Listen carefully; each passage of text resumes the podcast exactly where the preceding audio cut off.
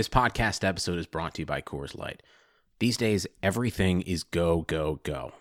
It's nonstop hustle all the time. Work, friends, family expect you to be on 24 7. Well, sometimes you just need to reach for a Coors Light because it's made to chill. Coors Light is cold lagered, cold filtered, and cold packaged. It's as crisp and refreshing as the Colorado Rockies. It is literally made to chill. Coors Light is the one I choose when I need to unwind. So when you want to hit reset, reach for the beer that's made to chill. Get Coors Light in the new look delivered straight to your door with Drizly or Instacart. Celebrate responsibly. Coors Brewing Company, Golden, Colorado. Coming up on today's Talking Buffalo podcast, a milestone three year anniversary edition of Talking Buffalo podcast. I'm going to be joined by esteemed sports writer and one of the most genuine, nicest people in this business, Tyler Dunne. And it's fitting that this pod turns three today because it's been nearly three years since I've had Ty on the show.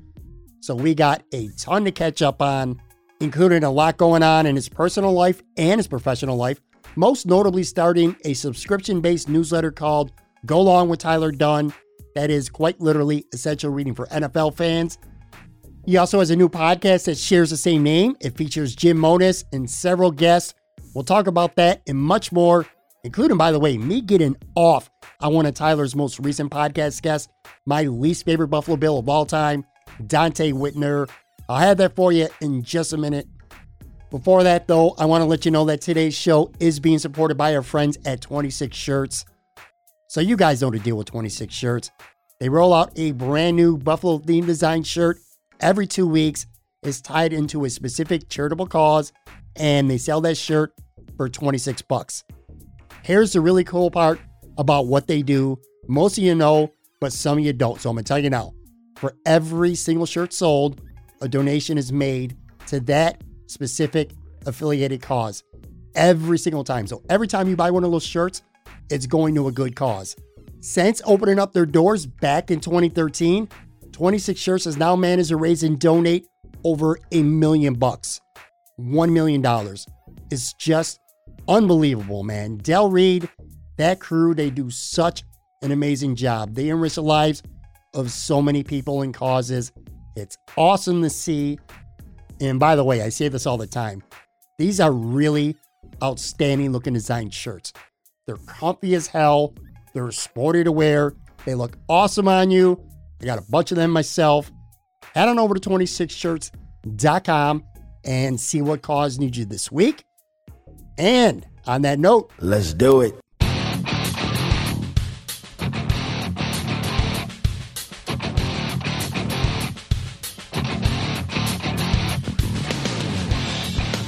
It is a pleasure, as always, to come to you today. Welcome, boys and girls, to a third year anniversary edition of Talking Buffalo podcast. I am very, very pleased and humbled to still be doing this podcast three years later. And it's a nice rush today, just like it was three years ago on this very date when I launched the first episode of this podcast, which, by the way, it was called Moranalytics Podcast back then. And I still remember it kind of like it was yesterday. I had Sal Capaccio from WGR on as my first ever guest. And from there, I was off and running. And I'm going to be honest with you, I didn't have any expectations whatsoever when I started this podcast. Actually, I did have one. Or actually, it wasn't even an expectation, but a goal. And that was simply to meet and to talk to as many interesting people as I could, whether it be the world of sports, the world of news, the world of entertainment, didn't matter. I just wanted to meet and talk to interesting people.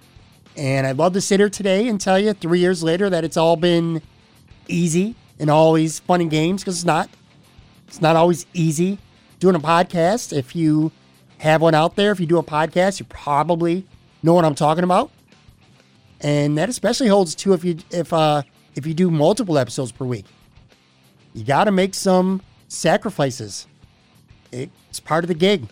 Sacrificing your time, some other stuff. You know, doing a podcast takes a lot of time.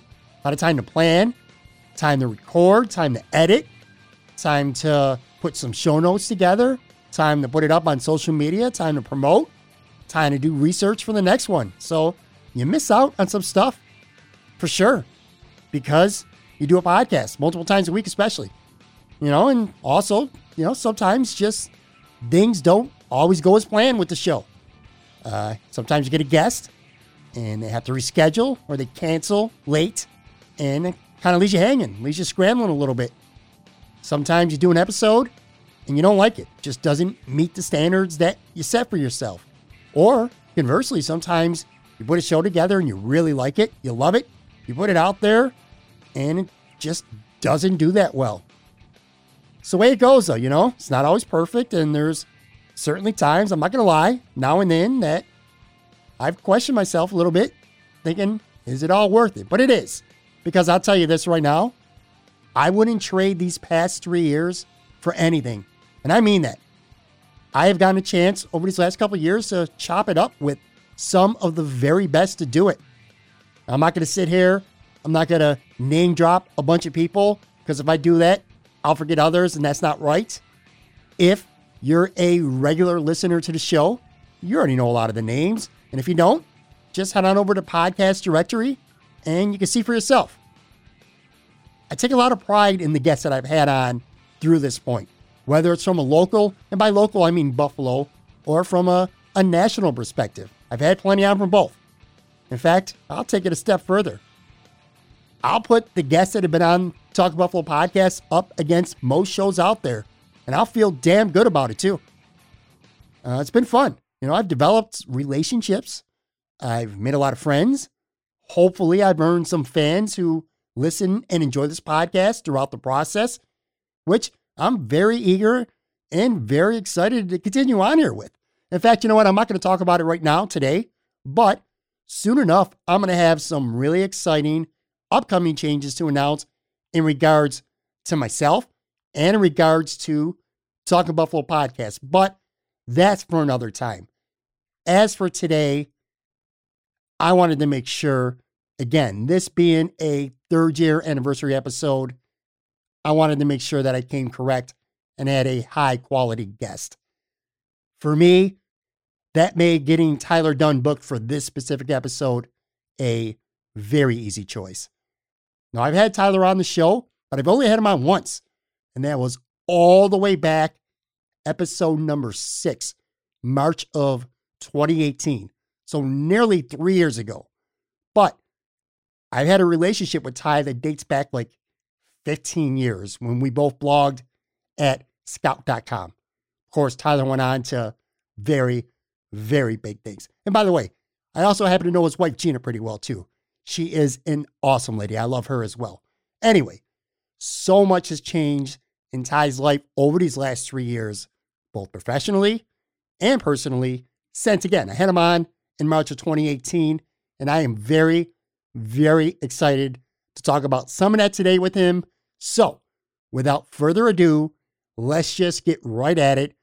Here it is my chat with literally one of the great storytelling sports writers in all the land, my man, Tyler Dunne.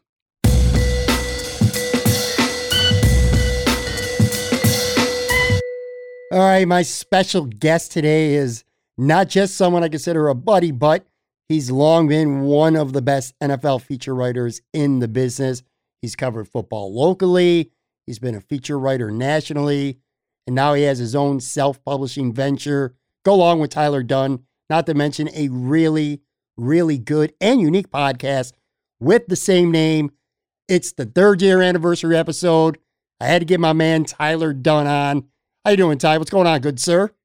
Doing great, Pat. And man, I feel old when when you said this was the three year anniversary. I honestly, I know we say this all the time in life, right? But it does feel like yesterday that we were talking like your first week at the at the podcast. So congratulations to you on all the success and and man, it's great to be back. I tell you what, I went back this week and listened to our episode, which was episode six. It was all the way back in March of 2018. And I cringe a little bit. You have a podcast, and we're going to get to that in just a few minutes here. I'm telling you now, Ty, if you do 50, 70, 100 of them, I think you're going to go back to your first 10 to 15 of them and cringe yourself. Little things, whether it's sound quality, you know, little mistakes here and there.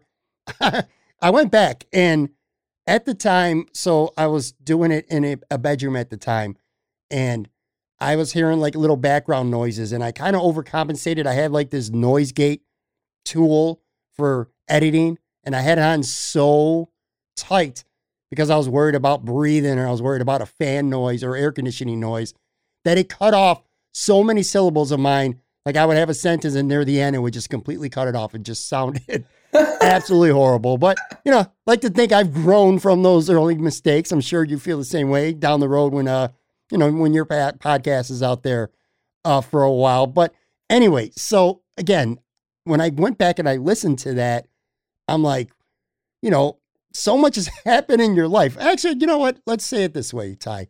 Not that much has happened in your life since we last talked, with these exceptions.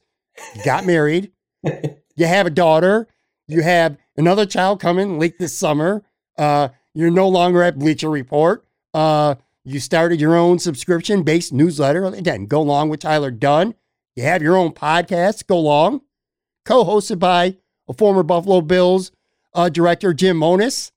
Uh, you know, often features Doug Whaley. I, have seen it charted, by the way, on Apple. So congratulations on that. But anyway, besides that, besides getting married, having a couple kids, having a new career, kind of boring. Nothing's changed, right? you know what? And there's one more. I, I, remember when we talked last, pacing around my apartment at the hammocks in Orchard Park. So we, yeah. we have a house too, so we can throw that in there. But uh, yeah, man, it's been a, just a while. Just talking to Gina, my wife, about it, who you know well. Obviously, it's it's crazy how fast life change. I know it's one of those things you hear. You know, people say that life just moves fast and you'll blink and something's over, but it, it, it's the truth, and it's it's been unbelievable. Uh, so psyched about baby number two. We're having a boy um, in July, so that will be great. And yeah, I mean, I, I couldn't be more psyched about you know everything that happened job wise. It was like never never sad, never down, never out. When when Bleacher Report moved away from words, it was an opportunity to create something on my own. And, and honestly, it, it probably been in the back of my head um, since college. It's something I've always really wanted to do. So um, it's been a hell of a lot of fun. You, you mentioned your wife, Gina. For everyone out there listening, I've known Gina for a while, separately, actually, before yeah. her and, and Ty got together. And she's a great person, too, a great fit for you. So, yeah, I couldn't be more happy for you. And you live out near, like, kind of like the Boston area, correct? Yep, you got it. We're in um, Boston, like I guess you could call it South Boston, right? North Boston, South Boston is as big as Boston is. Boston, New York, for people who don't know, your your listeners outside of here. But uh, yeah, it's it, it's great. It's kind of like um, the end of a cul-de-sac, surrounded by some woods. Get some deer, you know, running through the yard, and got Ed running through the yard, our dog. So it's perfect, perfect area. I grew up down in uh, Salamanca area.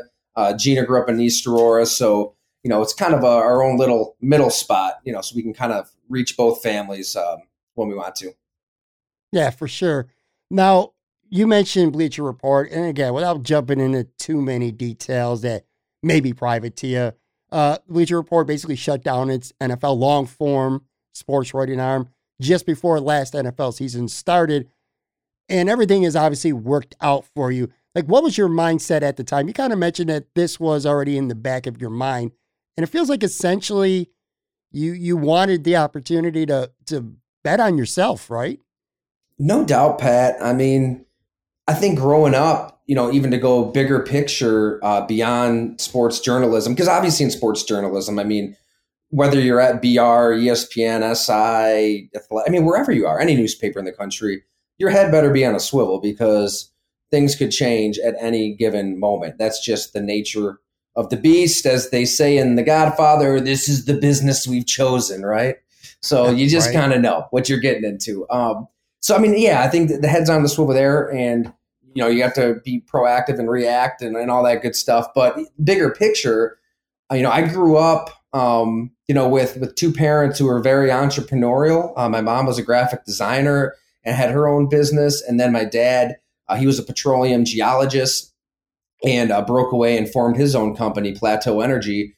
And it was so, so I mean, I kind of grew up with that and I saw it firsthand. And, you know, I saw my dad really really risk everything. You know, he, he really bet on himself and that, you know, that first well was, was going to produce and that he did the research, he did the legwork and he knew like, okay, this, this is going to, this work I'm putting in is it's going to pay off. And, um, you know, he had three kids. Like I can't imagine what's going through his head when he's breaking away and forming his own company. You know, the price of oil was not what it is, was, you know, even a few years later. Um, Sure. but it, it worked out and he was able to, both of my parents, um, they never missed a school function. They never missed a game. I mean, we played football, basketball, ran track. I mean, they're at every single thing. So um, to kind of see that firsthand, you know, when you are in control, you're running the show. You know, if you want to stay up till 2 a.m. working on something, you can. If you want to catch that basketball game, you can. You can you can be a, a loving husband and a loving father and and and still grind and and, and hustle and, and bet on yourself. So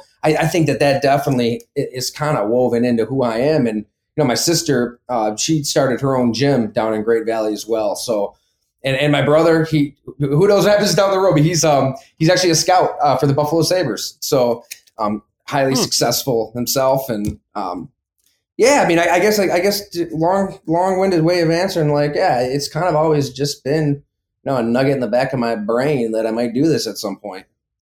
What do you feel like are some of the advantages of, of going the route that you're going now, whether not just even business, but also just creatively for yourself?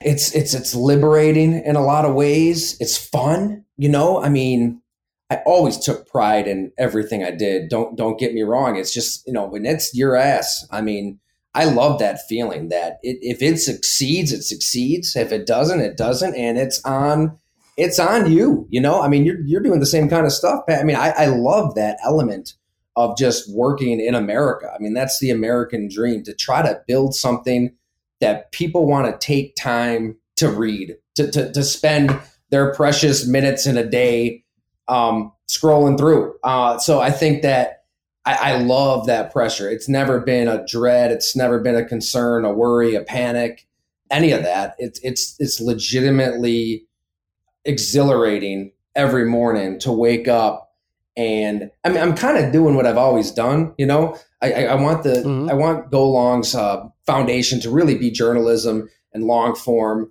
and conversations that I'm having with people all around the league. So it's it's that concept, but now I'm I'm just doing more of it, and I'm, I'm my own boss, and it's like you can you know it's not nerve wracking. It's, it's it's it's really fun to try to create something that is going to be worthwhile for people and.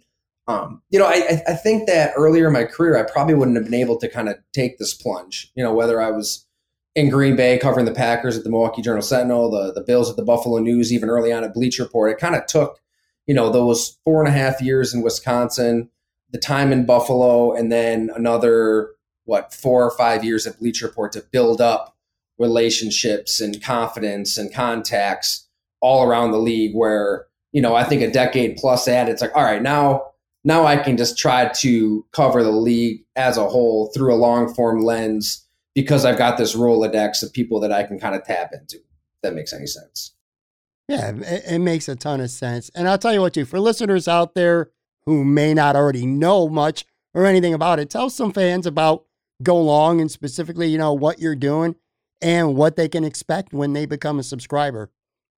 No doubt. I mean, it's it's definitely twofold. So this we're on Substack, um, which is kind of the preeminent newsletter publication uh, platform. Um, there's some some other really great people on there, and I, I hadn't even heard of them uh, when I started Go Long or, or when I was let go by BR. But I people told me about Substack. I did my research, and I really believe that their model um, for journalism is what's going to last long term because everybody kind of lives on their email, right? So I do have a website at golongtd, my initials.com. Um, but really, I think most people read my stories right in their email inbox. So you can sign up for free um, or you can subscribe. So when, you sign up for free, you, you know, you plug in your email and you get all the stories I post for free. So you might get, you know, some features, some profiles, some Q and A's and whatnot. But when you do subscribe, it's everything. It's all of that plus the columns and the analysis and the discussion threads, which have been really great. It's just kind of an ongoing conversation throughout the day with subscribers on an issue I'll kind of pose or a question I'll put out there. And you also get um, access to the Zoom happy hours, which have just been a riot. So every Friday night at six, unless we have to change it up, um, just fire up Zoom with subscribers, and we'll have a special guest on every week. Throw some beers back, tell some stories. You mentioned Doug Whaley, Jim Monos in our podcast. They've been going on these Zoom happy hours too, and they're telling they're telling stories that I mean, they're great. They're really open on the podcast. Don't get me wrong, but it's kind of like an off the record type of environment where they're really saying anything. And uh, I'll, I'll, definitely get some players on there, current and former players on those to try to bring fans as close uh, to the game as possible. So yeah, I think when you subscribe, you kind of get that community aspect to go along that I'm shooting for. We're going to have live events through the spring and summer. Do stuff with Hamburg Brewing Company, the brewery in town that I've, I've kind of partnered with. Um, and, and obviously you get all the stories and they're right in your email. So I would just absolutely love it. Hey, I mean, give us a shot uh, with the free email list if you'd like, or just jump right in with a subscription. And it's seven a month, 70 a year, couple, couple, couple cups of coffee a month, right? Yeah, for sure. I, you know what? I think you're out of the game a little bit uh, when it comes to stuff like this. I feel like in the coming months or maybe years, and of course we'll see, but I think you're going to start to see other people who are well known and well liked, which, by the way, that matters too. Yeah, you know, I'm not not to toot your horn here, T, but you're a well liked guy. You know what I mean? You're a popular guy. You. You're you're well liked. You don't have enemies, not just in the business, but I'm talking about the fans too. The fans very much like you, and I think that matters. But anyway, my point was, I think you're going to see more people who do have good reputations, who've done good work for a long time, who are well liked by fans and trusted by fans. That's that stuff's important. Um, maybe they're in an organization, whether it's a something big, mainstream TV, whatever it may be, that I think you're going to start to see down the road more people betting on themselves, kind of like you're doing right now, and doing their own thing. I, I, I it just seems like it's something that's going to uh, be a big part of the future in sports media. It's just a hunch that I yeah. have anyway. I hope you're right. I mean, I definitely agree. I think that that's where that's where it's headed, and it's like, yeah, you can sit around. You know, I've had some people reach out to me and you know refer to this as um as a risk, and you know, a couple people in the business saying, you know, I could never just take this kind of a gamble, this kind of risk, and to me, the the bigger risk is being somewhere with a company, a corporation, a news organization, and and not knowing what the hell they're going to do day to day. I mean, their vision could yeah. cut on a dime. I mean, they could pivot to video, the dreaded pivot to video. They could decide that they want to get out of words. They could decide that they want to get into hot takes. I mean, at least not. I mean, I'm. It's not just betting on yourself. You're, you're building something that you believe, you truly believe in, and I really do. I mean, and I, I don't want to, you know, sit around and bash Twitter because Twitter's been definitely a huge tool for me to reach out to a lot of people to try to build this thing up. So there is a lot of good to it. But I mean, Pat, you're on there. It's it's so much of it is just gifs and takes and bullshit and just this and that. It's like, sure. I mean, that's kind of what a lot of the business has become. It's like something happens, everybody just has to kind of react instantly with a take, and and that's kind of the end of it. Where I, I definitely want to try to lead people to to go along and like, all right, well, let's think about this a little bit. Like, let's let's tell a story. Look, it, it's only going to take 15, 20 minutes to read this three or 4,000 word story when, you know, you might piss that away on Twitter, you know, six, seven times over during the course of a day. So it's long form.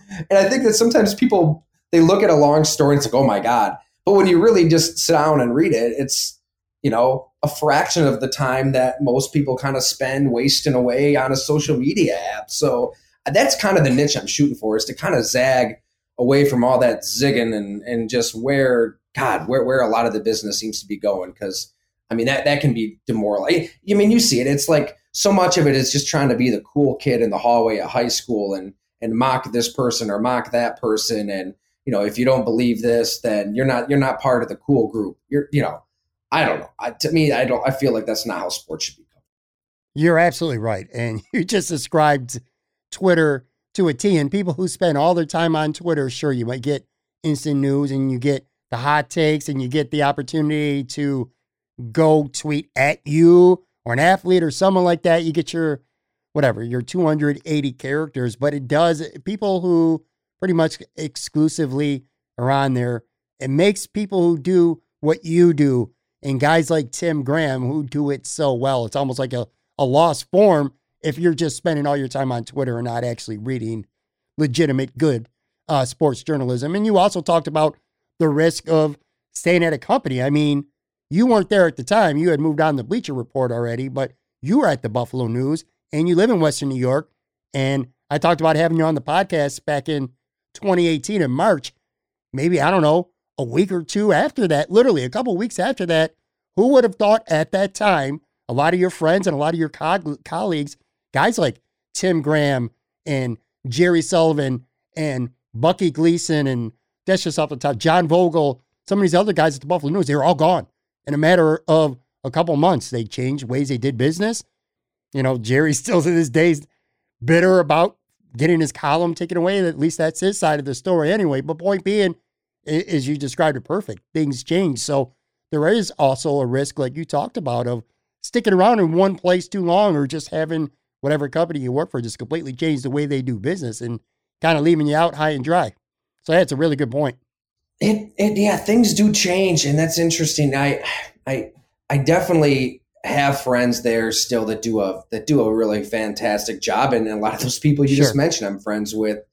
That I mean, it's um, it, yeah, it's it, it's unfortunate. I mean, I, I, definitely try to read the read everything that I can all the time, and I, I it's interesting. I mean, they've kind of gone with this uh pay model themselves. I think it has kind of evolved and sometimes it is a hard wall, sometimes it's a softer wall, but that, that newsletter concept, whether it's the Buffalo News or other newspapers kind of around the country, um, I think that to an extent you're seeing a lot of people kind of ad- adapt that that mode of thinking, you know, that, that looking at the business through that lens um, as well. But but yeah, you just, I mean, wherever you are, it's like you just you don't know what's going to happen a- anywhere. So it's I, I don't think what I'm doing really is is that revolutionary because I think that but at the end of the day I feel like most all people probably are going to have to create their own thing if they want to stay in this business. I mean, I don't want to use his name. There's there I'm really good friends with um, somebody who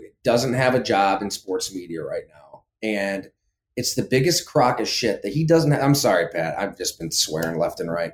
Uh, oh, you, this is a, this is a square friendly podcast. Oh, good, good, good, good. I mean, it is. I mean, this guy, oh my, it's he's unbelievably talented. Um, he's produced some unbelievable long form stories, and the fact that he isn't employed somewhere right now is is a crime, in my opinion. I just can't I can't wrap my head around it. He's not alone. There's more people like him too. So it's like, okay, you know, you can you can sit around and, and wait for something to change or you can just kind of do your own thing and take that take that plunge. So i think that's where we're going. And the other thing that you're doing which is something frankly near and dear to my heart and that's podcasting of course. Now this isn't the first time you've had a podcast. You did a podcast with tim many years ago when you guys were i believe you were both at the buffalo news at the time what was it called yeah. again? God, I've listened to it yeah. a million times. I remember listening to many of your oh, episodes. Man feel like you guys might have tipped back a, more than just a couple of some, some of the tapings that you guys had. But anyway, I remember that very well. That was well long before I started this podcast. And frankly, it was kind of before podcasts really blew up like they have now. But anyway, done with Graham, done with Graham, man. There it is, done with Graham. I could the title was just escaping me for some reason. I loved that show, you and Tim Graham. Oh, we, um, we did too. We probably loved it a little too much sometimes, right? Yeah, for sure. now, I love this podcast that you do now. And I'm not just saying that, I, I really mean it because here's the deal. I feel like the key ingredient to having a podcast that's successful is to offer something different that you're not going to get anywhere else. Like there's a lot of great Buffalo Bills podcasts out there. There really is. But there's a lot of them, you know, and I'm getting content and interviews on yours right now that are just different. Now, obviously, again, when you're in a very crowded podcast field, that matters. For an example, and I'm going to, a couple of these guys I'm going to talk about specifically in a minute, but you've already had um, Terez Paylor, which again, we'll talk about him in a oh, second. Yeah. Donte, Dante Whitner, I'm talking about him obviously in a second. Um, but you've had Lee Evans on your show. I don't hear Lee Evans much on any Buffalo airwaves. Um, you've had Eric Moulds. I don't hear much from him outside again the WGR occasional radio hit. I rarely hear from him. Um, Doug Whaley is a very big part of your podcast, and of course, you got J- Jim Monos, who's worked literally worked for the Buffalo Bills. So your podcast, first of all, it's not just Buffalo Bills; it's also about the NFL. But it is definitely unique, and I don't like to throw that term around loosely. Unique because everybody tries to say they're unique, but the reality is is that we're not. But for those reasons I just mentioned, like the guests you have and the people involved with your show, it really is a, a unique podcast, and it's something different that the Buffalo Bills fans not really going to get anywhere else. Well, you are blowing far, far too much smoke up my ass, Pat. So well, thank you for true, that though. smoke. It is true. I appreciate it's that. It's legitimately true. well, thanks. I, I, you know, that's. I mean, I think you just nailed it. It's. It can be difficult to, you know, kind of carve that niche in the podcast space. I mean, just think of yourself as a consumer. I mean, I, I pull up my podcast app, and I mean, I've got Adam Carolla, and I've got you know the Athletic Football Show, and I've got um, ours on there, you know, making sure we sound all right here there. That sound quality you mentioned. And I've got about, you know, four, sure. five, six different ones on there. It's impossible to listen to everything, every episode of every show. You know what I mean? Like it's just absolutely, it's not realistic. So um, that that definitely is something that you know we're going to have to keep at the forefront of our minds. But the hopefully our niche will will be um, providing fans with stories that they just haven't heard before. I mean, you know, as even with uh, Jim Monos and Doug Whaley coming on, I mean, two guys that you know ran an NFL team and, and worked for Super Bowl champions before that. Doug with Pittsburgh, Jim with New Orleans. We don't want to get too caught up in the X's and O's. You know, there, I feel like there's a lot of shows that kind of break down matchups and why this team is going to be that team. The, the genesis for it really was me and Jim at Resurgence Brewery, downtown Buffalo, talking about how his old boss, Terry Pegula, loved Patrick Mahomes when nobody else did, and how close the Bills were to drafting Mahomes. Like I was talking to him for that story, and next thing you know, we're, we're both about, you know, five beers deep. I think we had three orders of uh, deep fried pickles come through. We just kept ordering. That's not an exaggeration either. we, we, we, were going to become pickles, I think, at, at some point. Um, but Jim brought it up. He's like, man, you know, we should just, we should do a podcast. Like we, he's like, he's like, can you imagine if we just had a, a microphone running here and people heard all this stuff? So, um, I mean, I think some people have kind of heard the stories from those five, six hours we were hanging out that day already, there'll there'll definitely be more to come. But I just it it's it's fun. I mean, it's conversational. It's just us sitting around drinking beers, telling stories, and I've got stories from reporting and on the road, getting to know players around the league.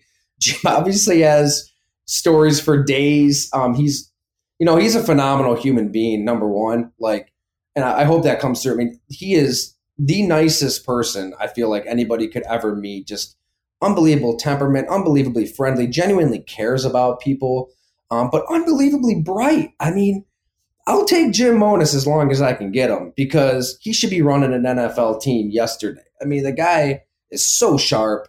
And look, I mean, he'd be the first to say, you know, he's had some hits, he's had some misses, he's had a hell of a lot more hits than misses, and he just is at the cutting edge for team building today. So that's my pitch for Jim, even though I don't want to lose him, you know, to teams out there. Uh, and as long as I have him, we're going to be co-hosts, and it's going to be a hell of a lot of fun.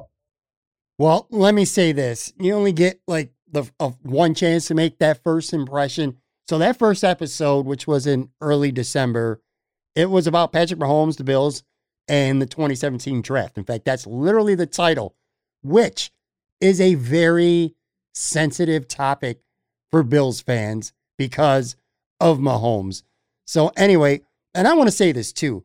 So, you're talking about this in hindsight is not accurate because you were talking about Patrick Mahomes and Pegula wanting him back in 2018. In fact, in March of 2018, on this podcast, you said literally as much on my show. And mind you, at the time, I want to point this out for everybody listening. Patrick Mahomes had started exactly one game a regular season finale. So this was before his MVP 2018 season or before becoming a Super Bowl champion in 2019. In fact, you're not going to remember this because you've probably done a million podcasts, written a million stories. But anyway, I got the clip. So check this out because not only did you talk about Mahomes, but also I asked you the question was I wanted you to give me a bold Buffalo Bills um off-season prediction, which you were right on that too. But for you and for everyone listening, here's that clip from March of 2018. Give me something now, Bills related, big, bold prediction for 2018. I love it. All right. Just to piggyback off of your great point there on whether you stay put and you keep, you know, adding to your core or kind of mortgage that core for a quarterback. I, I think the prediction would be that they do the latter, that they move up, they get a quarterback. I don't know if it's Josh Allen, Baker Mayfield, but it's going to be one of those top four or five guys. I, I think that they're going to be decisive for a change because they have the ammo and because, look, they know Trey White's great. Maybe he should have been the defensive rookie of the year but you missed out on Patrick Mahomes. There are people in that building who really, really liked Patrick Mahomes.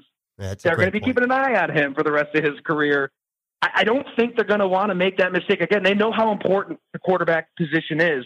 And from the very on top all the way down, they've been studying this current um, group of quarterbacks in this class incredibly closely, maybe closer than, than any other team behind the scenes. So I, I think that they're going to take advantage. I don't know which player it is, but I say they move up and they draft a quarterback high. So you got the quarterback drafting them high correctly. They were aggressive on that. But more importantly, for the purpose of this conversation, it's not like after the fact, after Mahomes became one of the greatest players to come along in many, many years. You were talking about that back in 2018 when he had all of one start. So you were saying that back even in the day that there were people in that building that wanted Patrick Mahomes. So my point is that first episode that you did wasn't just well in in, in journal in journalism like with blogging it's about getting clicks. This would be something to try to bait people to listen because it was legitimate.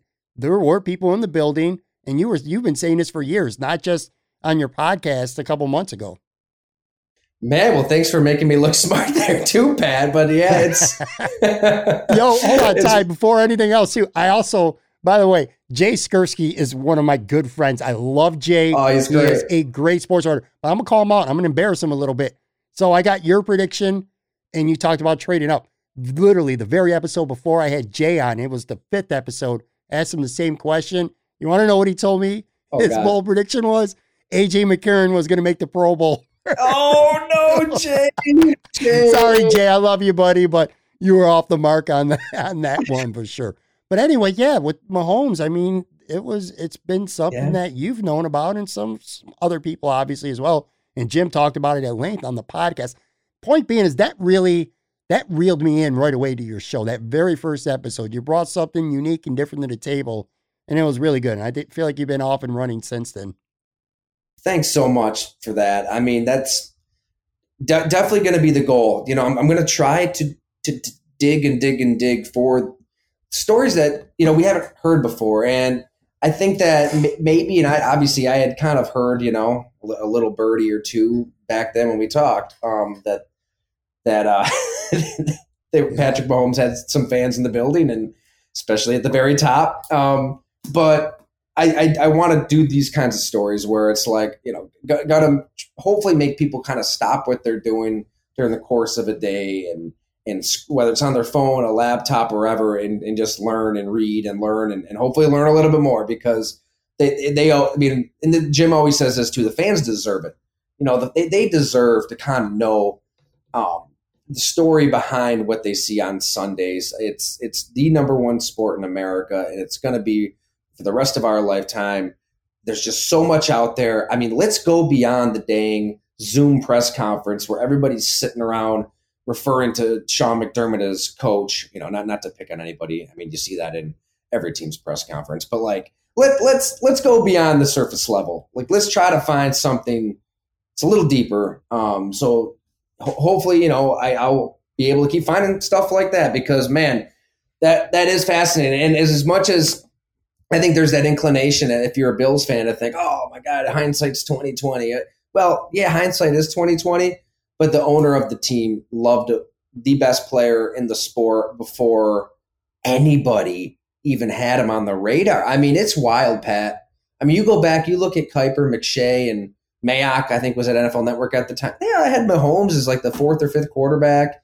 You know, a day two, day three pick. It's like no, nobody, no, nobody thought thought it when Terry Pegula thought it in as early as October of Mahomes' last year at Tech. So it's fascinating. But you know what's more fascinating is the fact that he didn't pull an Al Davis and a Jerry Jones and and try to intrude on what Sean McDermott was building. I mean, you can make the case that look, they they had to kind of let this coach be that one voice and completely reconstruct the franchise in his image. So if as the owner, I mean, you I don't think he wanted to that to be the first draft and the first move. I mean, by then McDermott did have the power. He had the final say. I, I Whaley Monos, they'll, they'll take the blame. They, they should have done something about Mahomes then. But I mean, it was McDermott who didn't didn't want to look his players in the eye and say, "We just drafted a quarterback at ten overall.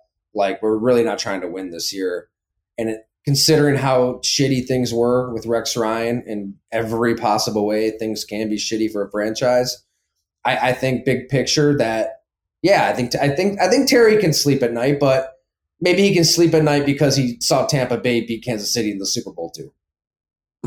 I tell you, it'd be a little tougher if, if Mahomes just completely, you know, went off again.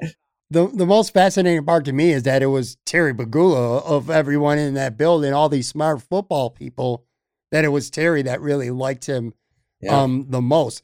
Another guest that you had on eh, on a much sadder note, and I wanted to, for you to hit on was Terez Paylor, an absolutely brilliant NFL writer. Now you had him on your podcast on February third, and tragically he passed away unexpectedly too, just six days later at 37 years old. I just wanted to get your your uh, your comments on him, what it meant having him on your podcast, and, and just him as a person. Obviously, you knew him; he was on your show. I mean, it's such a small small snapshot into who Terez is as a human, but like, I mean, here he is, you know, the preeminent Kansas City Chiefs expert. You know, he covered the team at the Kansas City Star. He he gets that big national job at Yahoo and does just some phenomenal stories on the Chiefs and Alex Smith grooming Mahomes, and he breaks the Alex Smith trade to uh, to Washington. I can still remember where I was. I mean, I was in Minneapolis for the Super Bowl that week. With my wife was out there. We're at the the indoor roller coasters, you know, at the mall. When when Terez broke that story, I just remember fist pumping because I was so excited for him because it was just just awesome because he deserves it. He busts his ass. He works harder than anybody. But yeah, sorry, back to that snapshot. I mean, so he's the busiest guy in the world, right? Covering the Super Bowl, getting ready for it.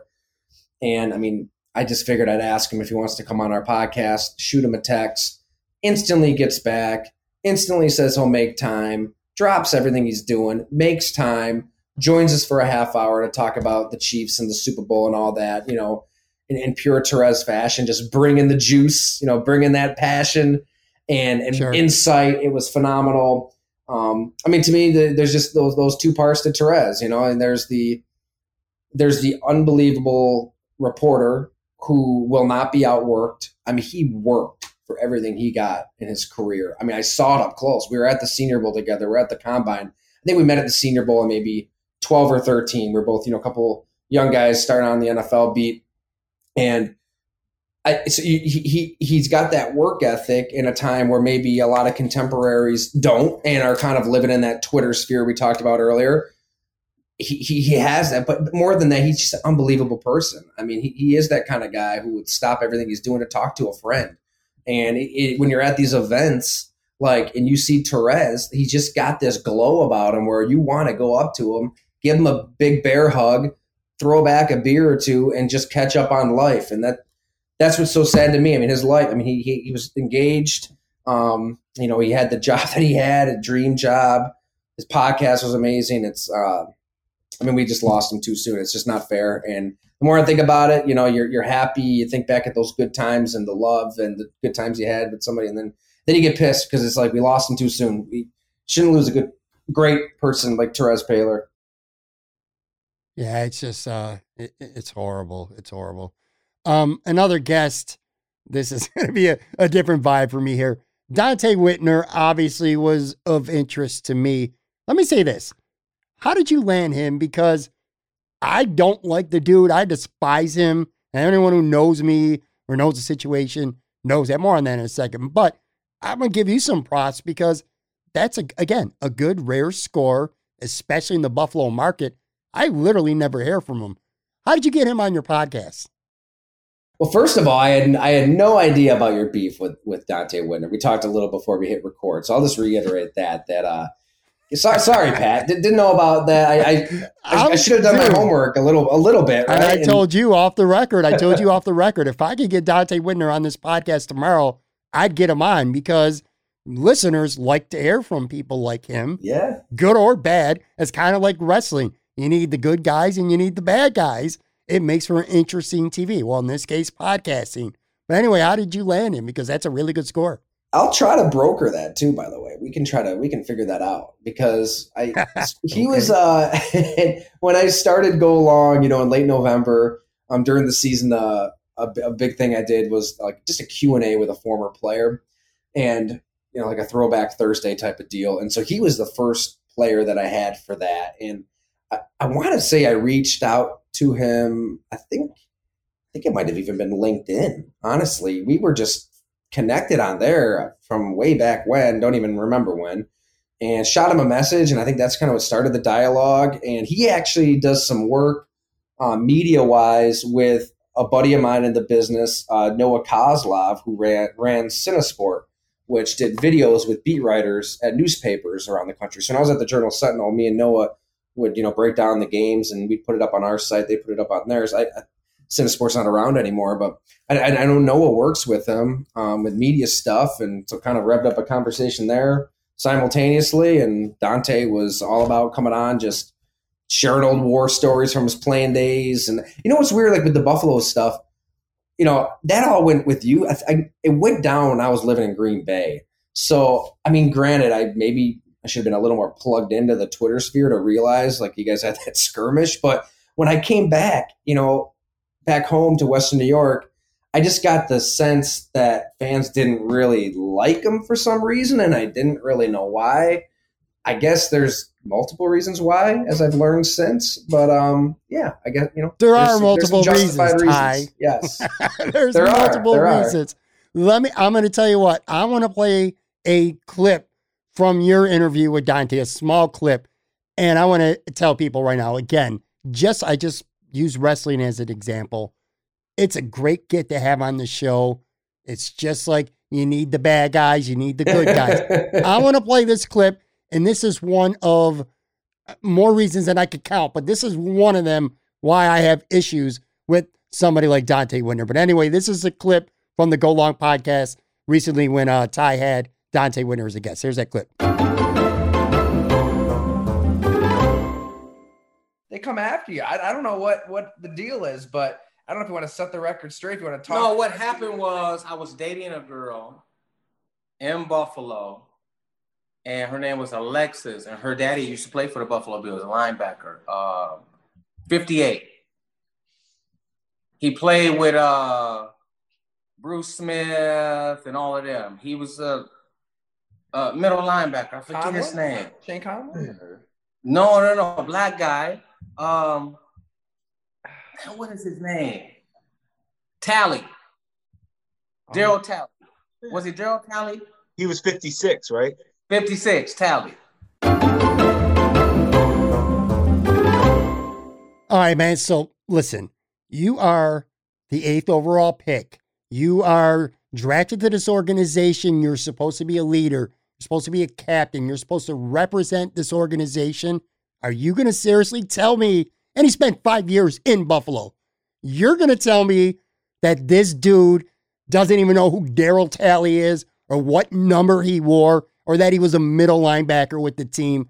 Get out of here with that bullshit, man. Just it might have been a dancing bullshit. around the question type of deal, too. He, uh... Dude, listen, this is my beef with Donte Whitner, and it goes back a decade, what, almost a decade now. He he was, first of all, it's not his fault. He was a top eight pick. Okay. I never, and many people didn't think he was a, a, a top eight pick, but whatever. Played five full seasons with the Bills. He had five interceptions of five years, two sacks, three forced fumbles, and publicly, which, whatever. Okay. But he publicly would talk so much. He guaranteed the Bills are going to make the playoffs in 2008. He expected to be paid like a top safety. His stats weren't there. And, you know, he, and he always had an excuse. Again, people go listen to Ty's podcast. He ran off even on your excuse after excuse or thing after thing. Every he listed all these safeties that made the Pro Bowl who played with him. Well, why didn't you make the Pro Bowl then? It's just he's just and he was so sensitive. And by the way, again, I just consider that highly disrespectful to Darryl Talley. Yeah. I know, but anyway, Ty, to tell you quickly um, the story, which in hindsight is kind of funny. I had my blog, Buffalo Sports Daily, at the time, and I wrote some unflattering things about his play because, frankly, he was not an impact player. And you know, these guys, they could, they say that they don't read anything, which they're full of shit because they do. And he went at me. I didn't challenge this dude to no beef. He challenged me to a fight. He wanted to box me for charity. So, and this was in the offseason of 2010, which he would, um, that was his last year with Buffalo, or in January of, of 2011, I should say. He challenged me to fight. And I came back at him and I said, You're on. And to make it funny as a joke, I can't even run around the block, let alone train to fight. you kidding me? I can't fight. Donte Whitner would kill me. But anyway, I had got Joe Mesi. I talked to Joe Mesi on the phone and I said, We're going to have some fun with this. So I talked to Joe and he agreed to, and I'm using air quotes here. We're doing audio, not video. But I said, he, Joe agreed to train me as a joke. We were going to make this compilation of phony Rocky videos, like where I'm in the gym having a heart attack after 20 seconds. But I was down. Donte's agent at the time squashed it. He said, This ain't happening. But yeah, he challenged me. What he didn't tell you on the podcast, he also went at it with Darryl Talley on Twitter. I know Tim had words for him at some point, and he just always went back at fans. He's one of those players who, when a fan tweets criticism, he he would just he'd give it back to them even worse, which in some ways is fair. And look, Ty, I'm not disrespecting players who play in the NFL. I have a couple friends that I, at least I consider them friends, very close friends of mine who play in the NFL, right, man? So I know how talented you got to be, how special you got to be, the commitment, the sacrifice, everything it takes. But this guy is quite literally the biggest excuse maker that has ever played for this franchise. And to not even know, like I said, I don't know if he was doing that on purpose, playing for the microphone or whatever, but to play it all, he didn't even know who Darryl Talley was, what number he was, or what position he plays. Just tells you a lot about the kind of character he was when he was in Buffalo. Anyway, sorry for that rant. Well, I, it was I'm a good interview you had with him.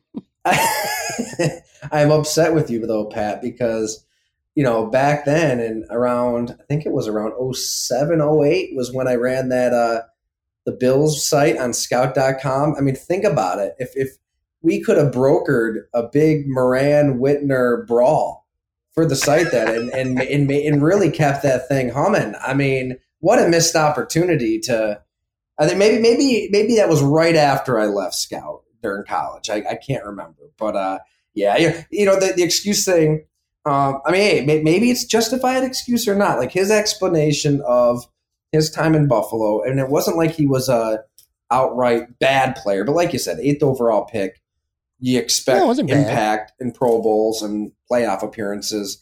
I mean, he he really strongly, strongly, strongly believes he was completely misused in that scheme as somebody like just way off the ball from what I remember and not, you know, kind Yeah. of just tackling people 20 yards downfield because of the scheme. He talked about that on your show. He, he had a lot of blame for Perry Fewell on your podcast. Again, if people, if Bills fans, if you haven't listened to it, go back and listen to the interview because whether you like him or not, it, it was a very good interview. But I'm sorry to cut you off.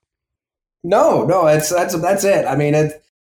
Yeah, I mean, it, it's um. I, I find I found him really interesting, and he he definitely when he left Buffalo and went to San Francisco, he he played the game a pretty violent way. I mean, he had some big hits, and I mean, at the end of the day, that's why he you know had to retire and leave the NFL. The game changed, the safety position changed, all of that, and I, I will say when it comes to just kind of breaking the game down. Um, I thought, at least with our podcast, when we were talking about this, the, the the playoffs and whatever we were talking about, I mean, he was super specific and and I had a good explanation. But I got to say, Pat, I've learned a lot more since that pod, and I understand why the city of Buffalo is not necessarily much of a fan of Donte Whitner. I can I can I can see that now. Well, and it's not just because he didn't win, which is again, Right. It's a than that. long laundry list of bullshit. Because I'm gonna tell you what, Brian Moorman and guys like uh, uh, Stevie Johnson and, and Fletcher and Spikes and Aaron Schobel, they were all part of those, those drought years that didn't win shit either. They never got to the playoffs, and fans like them just fine. So Yeah, there's you know what? That's weird. You should do a whole podcast, Pat, like on the drought and like how like players are freaking beloved by Bills fans that were on these teams that all they did was lose. I mean, it's like player. I mean, fans love a lot more players than they loathe a lot of players from that era in team history. I mean, it is. It says a lot about the fan base, doesn't it? It does. Almost to a fault. I'm like, all right, man. Like I could see maybe not liking some of these players when you root for and, and pour all your money and your heart and your emotional investment into this team year after year for 17 years, and they feel it feels like they give you nothing back in return except a bunch of six, five, six, and seven win seasons. But yeah, my point was these players, and you described it perfect. They were very well liked. Um, it is what it is. But anyway, go check out that interview. And, and like I said, the podcast is doing really good, and you guys do something completely different. It's a perspective that I really enjoy a lot. Before I before I let you go, I, I want to spend a couple minutes at least talking about um, some Buffalo Bills stuff. So as we tape this on, we're taping this Wednesday. Matt Milano and Daryl Williams are the two biggest Buffalo Bills question marks when it comes to their own free agents. Like, are they going to re-sign them? They're going to let them walk. Uh, how do you see it playing out with these two guys in their situations? Because again, this is different than the last couple years where it was just add, add, add. Now the Bills do have financial decisions to make because of the salary cap. No doubt. Totally different. You know, you don't just have this money to burn and the cap is is going down this year with, with COVID and all that. I, I think the backdrop is is Josh Allen's contract. Obviously, it's gonna break the bank and be historic and all of that. I mean, the, the bigger problem would be if you actually had to overthink that one, which they don't. They they can pay him and be pretty comfortable with whatever that dollar amount is is gonna be. Um, and then you know you're, you're probably gonna have to make Stefon Diggs happy. And I know there's three years left on his deal, but I think that he's so good that players in the locker room are going to be okay with that exception. You know, I mean, it, I think with most guys, you don't want to set that precedent with with players and say, oh, if you've got three years left on your deal, you can ask for more money. Well, Diggs is arguably the best wide receiver in football, so I think that's okay. So like that's going to be a lot of money as well at some point, just like Allen. All right, so how much do you really have to throw around? Uh, I feel like they they absolutely need a pass rusher. I'm getting your question, I promise. Like I, they they got to get somebody who, who scares you up front. They don't have that guy. I mean, Jerry Hughes is, is pretty good, but he ain't getting younger, and he can't be your number one threat off the edge.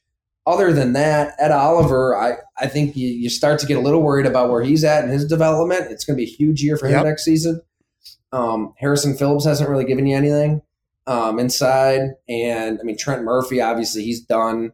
AJ Epenesa's young. I mean, he uh, not that promising of a rookie year. I, I would go free agency if I'm the Bills. I would go with a proven guy. And on the open market, it's mostly situational edge rushers. So you're not, unless they go JJ Watt and hope he's got, you know, two, three year, years left. I mean, the Ngakoue's, the Bud Dupree's, the Ingrams, the Judons. Um, I think that even even as situational guys, it's probably worth paying up for one of these guys because you saw how important just getting pressure on Patrick Mahomes is, and that's got to be the bar. Fans don't like to hear it. You got to think of the Chiefs and Mahomes with every decision you make because you're going. I mean, you've got a team that can win the division. That's that's that's proven. I mean, you're the team to beat in the AFC East, but is that the goal year in year out? The goal should be to get past Kansas City. You got to find a proven dude to get after Mahomes. You probably need to keep replenishing talent in the draft on offense. I mean, the best offenses of this generation, that's what they did. They constantly were drafting guys, you know, whether that's a running back like, uh, I don't know, Najee Harris, Etienne, somebody, maybe another receiver. Do it. Keep adding guys. Play with your pedal to the metal. That's who you are. That's your identity. And so where does that leave you with with Milano, Daryl Williams? I don't know. I wouldn't I wouldn't overspend for Milano myself because look, you saw in that AFC championship game, as, as great as Milano makes his defense up up to that game, as, as great as he made them, and they played better with him on the field, what did Travis Kelce do? He ate his lunch. I mean, he went to town like it was domination. It seemed to me. I mean, uh, I, I, don't know if I'm paying that guy, you know, 15, 16 mil, even if it's the franchise tag. Um, Daryl Williams, I mean, the, the, offensive line and keeping Josh Allen upright is super important. So I'd, I'd be more tempted to, you know, allot money there. And I would just, you know, hope and pray Tremaine Edmunds, you know, t- ascends and takes a step. That can go one of two ways. We don't really know yet. And then try to find another linebacker. But I guess in, in a nutshell, if I'm running the Buffalo Bills, that's what I do. And hey, if people want to check it out, they can subscribe to Go Long because we just broke it all down this week. well, the pass rushing thing is dead on because I, will tell you what. Well, Baltimore, they they did well again in Lamar Jackson and, and, getting pressure, but the Kansas City Chiefs game was frustrating. Even the Indianapolis game that they won in the first round was frustrating. Philip Rivers had a pretty big day and mm-hmm. really didn't get any pressure. And even though, again, the Bills were, hey, this is a 13 and 3 football team. But that said, the pass rush was not good this year. I'm really glad that you hit on some guys specifically, too, because Ed Oliver, Tremaine Edmunds, AJ Epenesa, I think if the defense is going to improve next year, because again, they're not just going to be able to add a bunch of talent. Hopefully, they can find a pass rusher in free agency, though. But these young guys are going to have to play better. Ed Oliver eh, specifically, is an interesting case. And it's one of those things that like I follow on social media. It's tough to make a defensive tackle because Ty, you, you know this. The stats don't look good, but they also don't always tell the story. And mm-hmm. people who defend Ed Oliver constantly will say that. You know, you can't just look at the stats. He gets double teamed a lot, this and that. And that's fair. And I agree. But at the same token, the best defensive tackles in the league, guys like Aaron Donald, and DeForest Buckner. These guys get they get Chris Jones, they get double teamed plenty, and they make impact plays. Ed Oliver's not making impact plays, at least not ones that I'm seeing anyway. So he goes into year three, and yeah, I agree with you 100. Uh, percent He just needs to be better. What about the other side of the ball? Because the, the offense is very good, but it's like the Bills could stand to improve at tight end and running back. Do you see anything significant at these positions, or do you see more signings like we've seen the past few years, like maybe veteran signings, like say a Frank Gore, TJ Yeldon type, or maybe a Tyler Kroft at tight end. You think they're going to put a lot of trust going forward next year into Dawson Knox at tight end and Singletary and Moss at running back, or you think they're going to look to upgrade that? I think they got to upgrade. Just my personal opinion. You know, I think kind of baked into all of this too, Pat, is like they got to draft better. I mean, when you're, when you see this every team when they pay the quarterback, like it just magnifies every decision you make in the draft a hundred times. Like you can't afford to miss. And they might have missed with that Oliver. You can't afford to miss with a top 10 pick. Not now you really can't afford to miss with your second third rounders, even your fourth rounders. I mean, you're gonna have to find starters in those rounds with regularity when you pay up for Allen and pay Diggs and and maybe find a pass rusher, all this kind of stuff. So like Whew, yeah, it's going to be tough. I mean, I, I, don't know. I mean, I don't know what to make. They've got some really smart people in the front office, and I thought Brandon Beane was, you know, super self-aware in his press conference. It seemed like he really recognized all of these challenges ahead. But you know, the track record for their last few drafts, it's, you know, you. I mean, you, when you hit Josh Allen, and we can call that a hit, it, it, it can kind of cover up a lot of other stuff. I mean, that's not a knock. That that's a good thing. You'd rather have that scenario but I you you can really put a lot of these other picks into question. I they they can't afford you know more drafts like the last three drafts around the quarterback, or else they'll just kind of be where they are. I mean, they've got to hit, and I think they got to hit on offense. To to your point, I think you have to just keep reloading because Beasley's not getting any younger. I mean, John Brown, that's a contract you can probably get rid of with Gabe Davis coming up. And I, I, I like Zach Moss a lot. I, I think he's a bruiser. I think that if they had a healthy Zach Moss, it at least would have helped in that AFC Championship game to maybe offer another way to play um, in that moment. You know, you only need to run the ball when you need to run the ball in today's NFL. But I'm more so thinking of a threat out of the backfield. You know, somebody who can run, but also can run a route out of the slot, but also will not drop the screen pass that Devin Singletary did in the second quarter against Kansas City. They need that kind of weapon, and they need a counter because you know that all of these defensive coordinators are going to be studying the hell out of Daboll's offense and out of Allen's game.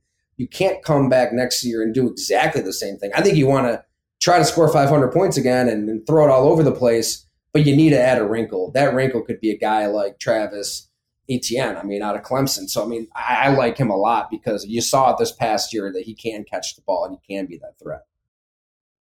When it comes to the running back position, I, I reference a team that you grew up liking and that you, as a young adult, not that you're an old adult now, but the Green Bay Packers. And they got a pair of running backs due to hit the free agent market. Now, I don't know if the Bills can or are willing to spend money in free agency, but Aaron Jones or Daryl Williams, either of those guys, to me seem like two guys who could really fit into this organization well, especially being able to catch passes out of the backfield. I'm with you 100% on Zach Moss.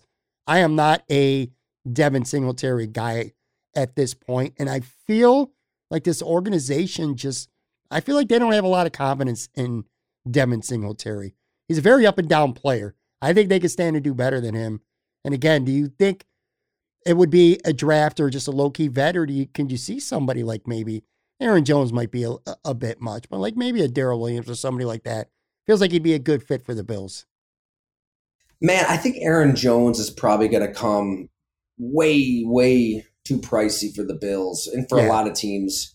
I think that's why a deal hasn't happened in Green Bay. Just kind of talking to some people, you know, familiar with that negotiation. I mean, he, he fired Leigh Steinberg and Chris Cabott as agents. I mean, he got rid of them because he, you know, he, he felt like he, you know, they weren't doing the job. Like he wants to get a bigger deal somewhere else, and, and Green Bay's just not going to do it. I mean, that's that that's been the way they've kind of operated for a long time. You know, back to the early early days of Ted, God rest his soul, Ted Thompson. I think he he let Ahman Green hit the market, and he went to Houston. He didn't really do anything with Ryan Grant after that. Um, they just they kind of like cut bait at a certain point, and I, not that Aaron Jones is getting up there in years, but I, they don't want to spend a lot of money to a smallish running back. I think they're going to be a lot more.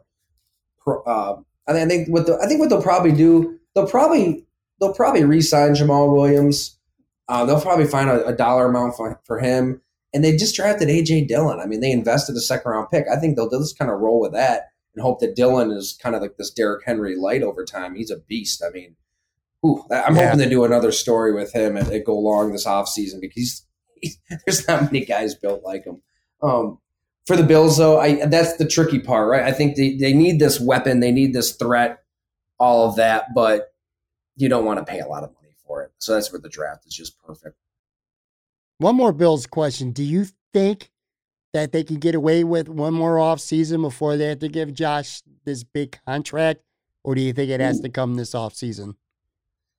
Boy, I like that question. Um, cause you know, in my head, I'm like just thinking they got to kind of rush to it, right? I mean, you just got to get it done because, you know, you know what you have and all that. They don't, they don't necessarily need to. I just feel like the order of operations for this team and, and kind of where they're at, it just makes a lot of sense to, to get it done. Because look, I mean, you don't want to get caught into a position where he starts, the market just keeps going up and up and up. I mean, somebody else is going to get paid, and that price is just going to keep keep going up. So uh, you see it at every position. I mean, that, look where the Bears are with Allen Robinson, and I I'll have a story up at Go Long this week. There, I, I talked to Allen Robinson this week, and I mean, he wanted to get something done there a year ago.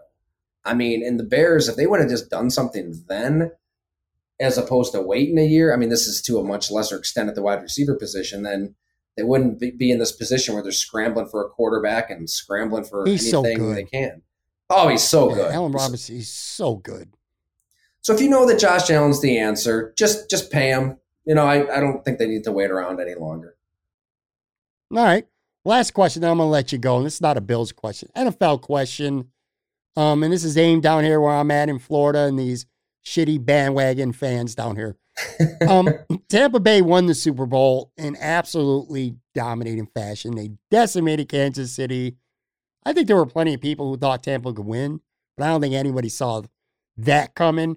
But anyway, here's my question Tom Brady, does he get, and again, this is, I know this is going to come off as me being a Bills fan slash Tom Brady hater, but that's not the intention of the question. This is a legitimate question for a legitimate sports journalists like yourself. Do you think Tom Brady is getting too much credit for this Super Bowl champion Tampa Bay Buccaneers? Because I do. This is all about the defense, not just in the Super Bowl. This was a really good defense all year. I'm not trying to say the guy don't deserve any credit, but it's like Tom Brady this, Tom Brady that, Tom Brady the GOAT, all this, this and that. Watch ESPN every morning, all these talk shows, and it's always 95% about Brady and 5% about the defense. And it, it just bothers me. Maybe, but maybe I'm wrong. Again, maybe I am more jaded than I give myself credit for, and I just hate the guy because I'm such, you know, I'm a Bills fan. I just hate Tom Brady. Do you feel like he's getting too much credit, or do you feel like all this credit is deserved? Like, what's your stance when it comes to Tom Brady and the credit that he gets for winning a Super Bowl again this year? No, I, I think you're right. I mean, that's that's the column I wrote out of the Super Bowl. Basically, like we're going to talk about Tom Brady for weeks, for months, for years, and I mean this this Super Bowl will, will be remembered for Tom Brady, and it's going to be. I think he ju- he justifiably even won Super Bowl MVP. I think that that award is as much a big picture about than is the game itself. I mean, that the fact that at 43 he went to a new team and they went from seven to nine to Super Bowl champs. He threw 40 touchdowns. He he he, he proved that it was probably him in New England more than Belichick in New England. I, I think it's uh, you know symbolic as much as anything. In addition to having a really good game, but I mean I don't even have a problem with that. But like the re- you're right, the reason that they won the game when people actually turn on the film of that game of each playoff win against Washington, New Orleans, and Green Bay, it's the defense. I mean, it's and you know what's wild too? I don't think Todd Bowles necessarily hmm. did necessarily did anything too different than Buffalo. Like it's not like he was blitzing and disguising and doing all kinds of crazy stuff to confuse Mahomes. Like their D line just beat the shit out of Kansas Yeah. City's O line. Like one on one. I know Kansas City was beat up, whatever. Like it didn't matter if it was Barrett, JPP, Suh, Gholston, whoever. Like they Vita Vea, like they just beat up Kansas City one on one and relentless, relentlessly pressured Mahomes. He ran for what 500 yards before his passes and sacks. Um, that's the defense. They won that game because that defense turned Patrick Mahomes into a different quarterback than we'd seen all season, all career. I'll tell you, that's a really. I'm glad you brought that up about Bowles as well because yeah, that was just a defensive line that just kicked the hell out of Yeah. two backup Kansas City Chiefs. It, wa- it wouldn't matter. Mahomes, Johnny Unitas, Montana, nobody was going to have success. And yeah, Tom Brady also, and he also deserves credit because there are some players who came to Tampa because of Tom Brady, Gronk, Mhm. Antonio Brown, Fournette, and they all scored in the Super Bowl. So I'm not dismissing him as saying he doesn't deserve credit. He certainly does. But again, I've been down there for five years now, and I am kind of forced to follow Tampa Bay. They had a good football team. They just had a quarterback who would throw 30 interceptions a year, you know? But anyway, Yeah. going back to the playoffs, Green Bay. Dude, he threw three interceptions in the second half against Green Bay. New Orleans, he threw for under 200 yards. He just was the lesser of two evils because Drew Brees was just horrific that game. It just, I don't know, it bothers me to uh just see him getting all the credit and not enough for the Tampa, especially the front seven, just absolutely dominant and superb. You know what? I lied. I got one more question. This offseason, not the Bills, obviously, because that would be too obvious. Name me a team that you think is close and that you're really looking forward to following and seeing what kind of moves they make in the offseason because you think they're a team that maybe they're not quite there yet, but they can be with another good offseason. Yeah, you got to really look at those Texans down in Houston. I mean, no, I'm just kidding. That, that what a train wreck but it is related to that. I think the team that, man, I mean, right down there near you, Pat. I mean, the Miami Dolphins. This is such a crucial, crucial offseason for them. I mean, they've got to decide if if Tua Tagliova, Tag, Tagovailoa, I, I, can't, I still can't reel that off the tip of my tongue. Yeah, I, I I just say Tua. yeah, I know. I wanted to try. Um, you know, if they've got to decide if he's the answer or not, because I mean, you've got an opportunity potentially. I mean, right, right now, Nick Caserio, Jack Easterby, whoever's running the show there in Houston. I mean, they're saying that they're not going to trade Deshaun Watson and he's under contract. And da, da, da. Well, I tell you what, Watson ain't going to budge. I mean, I just talked to people in his circle. I mean, he is genuinely dug in. he's as unselfish of a player as you're ever going to meet, which tells you really how how deep into this he is. Like he isn't just doing this willy nilly, and he's got the money to burn. I think he's okay with some fines if if it comes to that, and he's just not going to play for him because he feels lied to. Um, and you know, if they would have told him from the get go, like you're not going to have a say, you know, you're the play. I, I don't think he would have thought anything of it. But the fact that they made a point when he signed his contract extension to say, we want you to be a part of the discussion here. Like, we want you to have really help build this thing up and have a say when it comes to head coach and GM kind of hires. When they told him that, and then they basically ignore him, and you know he's just saying, let's just take a look at Eric Bieniemy. He's not saying hire the guy, just just just take a look at him, and they right. don't even do that. I mean, he's pissed, and and the team stinks. They got nothing. The defense is awful. They've got no running game. They traded away DeAndre Hopkins. Like it's it, there's a lot going on. So I totally get him wanting to get out of there, and I think it behooves Houston to get a bounty of draft picks for him. They're not going to win anytime soon. You might as well just you know try to stockpile some young talent there and, and rebuild. And Nick Caserio apparently, you know, Matt Miller reported, um, you know, he's another guy who was at BR and, and he started his own Substack as well and Nick, Nick Caserio loved Tua coming out of college. So, I mean, it just makes too much sense, right? Tua, the third overall pick, give him that pick back that they gave up for Tunsil. Give him the 18 overall pick. Hell, give him a first round next year. Whatever it takes to get Deshaun Watson. I think if you're Miami, you've got to be willing to make the strongest possible push ever for a truly generational talent in Deshaun Watson because you have a promise in defense that's a really healthy blend of young players and vets that you signed. Kyle Van Noy, Byron Jones, Shaq Lawson. They've got some guys there. And, uh, offensively, I mean, they probably need another receiver, maybe even a back. I mean, maybe you sign Aaron Jones. That's a team that probably would take that kind of chance. But there's enough of a nucleus there, and they've got the coaching and the management to. I think that they could be a sneaky contender next year if they found a way to get Watson. But I'm, I'm not going to hold my breath though, too, Pat, because I mean, you saw it as well. What did they do out of that Raiders game where Tua stunk and Ryan Fitzpatrick saved the day? They instantly announced that Tua was going to start the next week. And I know Fitz got on the COVID list and all that, but I don't know. I mean, I, I get it. Like, you, you want you, this was your pick. You want to develop them. You want to surround them with talent. You want to do all that. In some instances, you kind of know if he has it or not there are a lot. This isn't me talking. I'm speaking for scouts around the league. There are a lot of scouts around the league who just don't see it into him and think that he'll never get it. That he's just going to kind of play small and he's just kind of a check down, play action, dump off guy that will never. He's he is small and he plays small. That will never be a franchise quarterback. So if you've got an opportunity to get Watson, you get it. Do everything you can to get him. Yeah, I'll tell you this. Um, if they get Watson, it then Tua doesn't really matter anymore. But you know how in Buffalo, it's always uh, what if when it comes to Mahomes, as much as Bills fans hate it, it's just the way it is because the Bills could have had him. How about Miami? I mean, literally one pick after Tua, Justin Herbert went to the Chargers, and we've seen the talent that he had last year as a rookie. So yeah, but uh, yeah, Miami's a good team too because even if they don't get him, and Tua ends up being all right.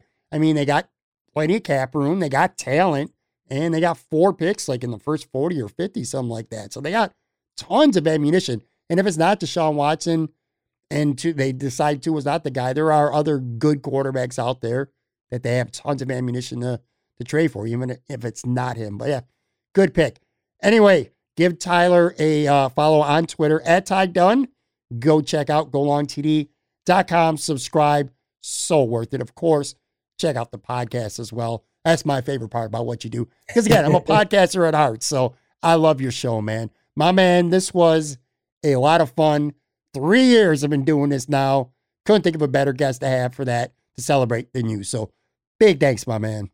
Thank you, Pat, man. That was a lot of fun. I appreciate you having me. Congrats to you. I'm going to listen to your pod even more than I do. Take notes, watch the film, study up, and improve our show. I mean, that was that was great. Thank you. And hey, I don't I don't think I've had a chance to congratulate you as a dad with with your son, right? I think I saw that on on Facebook, right? He, he, yeah, he's he's going to uh, Clarion uh, University Play, Awesome. play uh, Pennsylvania. By the way, might bring me back up home. We'll see. Might That's right. beers That's what I like to hear. We're not too far from Clarion.